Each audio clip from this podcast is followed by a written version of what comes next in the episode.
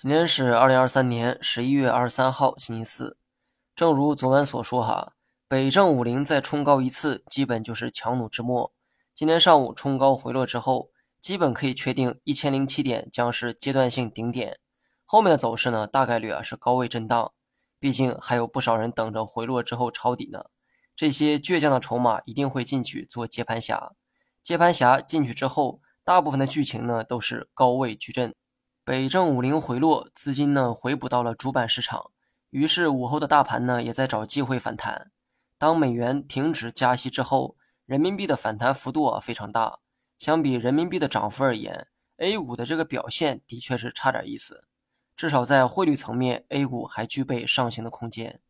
另外，随着北证的票啊迎来矩阵，赚钱效应被削弱之后，一定会使更多的热钱回到主板市场。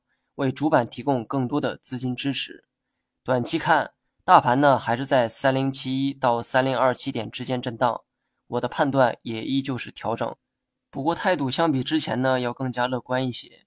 毕竟这期间有不少板块都出现过回调。站在这个位置上，针对走势的判断仍是调整，但心态层面我认为可以更乐观一些。操作方面继续持仓不动，配置仍是老四样，没有变化。好了，以上全部内容，下期同一时间再见。